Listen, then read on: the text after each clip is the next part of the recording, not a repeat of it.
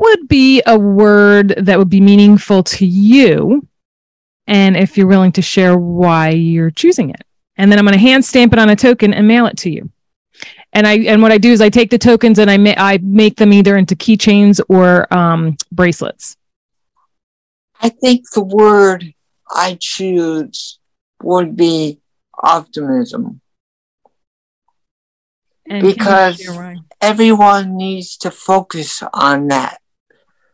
It's the only way that we can have a brighter future for us and for our kids.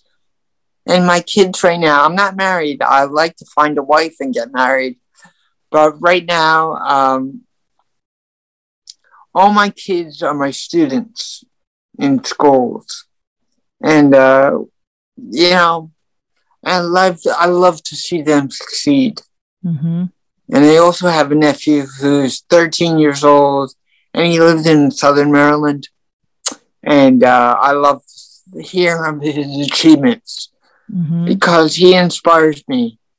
And when I think of the word, when I think of people, I look at people with hope and optimism in particular. And that is why I choose optimism, because I want people to feel good about their challenges, mm-hmm. to be optimistic about the future, not pessimistic, change it. Mm-hmm. And dismiss the no I can't attitude and make it yes I can, mm-hmm. because it's more uplifting, mm-hmm. it's inspiring for them and for the people they surround themselves with, mm-hmm. Their loved ones, their family members, their friends, their teachers, mm-hmm. and Faith, I'm sure you have excellent teachers, mm-hmm.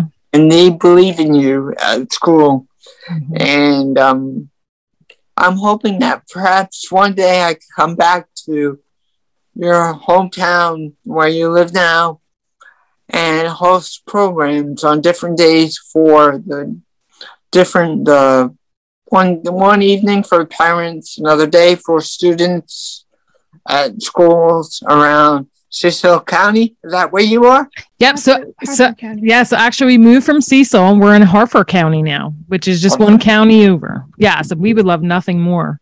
Wow. Yeah. Okay. All right. So please, for all your viewers out there, realize that you are loved more than you could possibly know. Well, thank you. And thank you, everybody, for tuning in and listening and watching. So be sure to share this. Check out Dr. Paul's website and be on the lookout for his book. Turn the positive into the negative. I mean, negative into a positive. Negative into a positive. You got that right.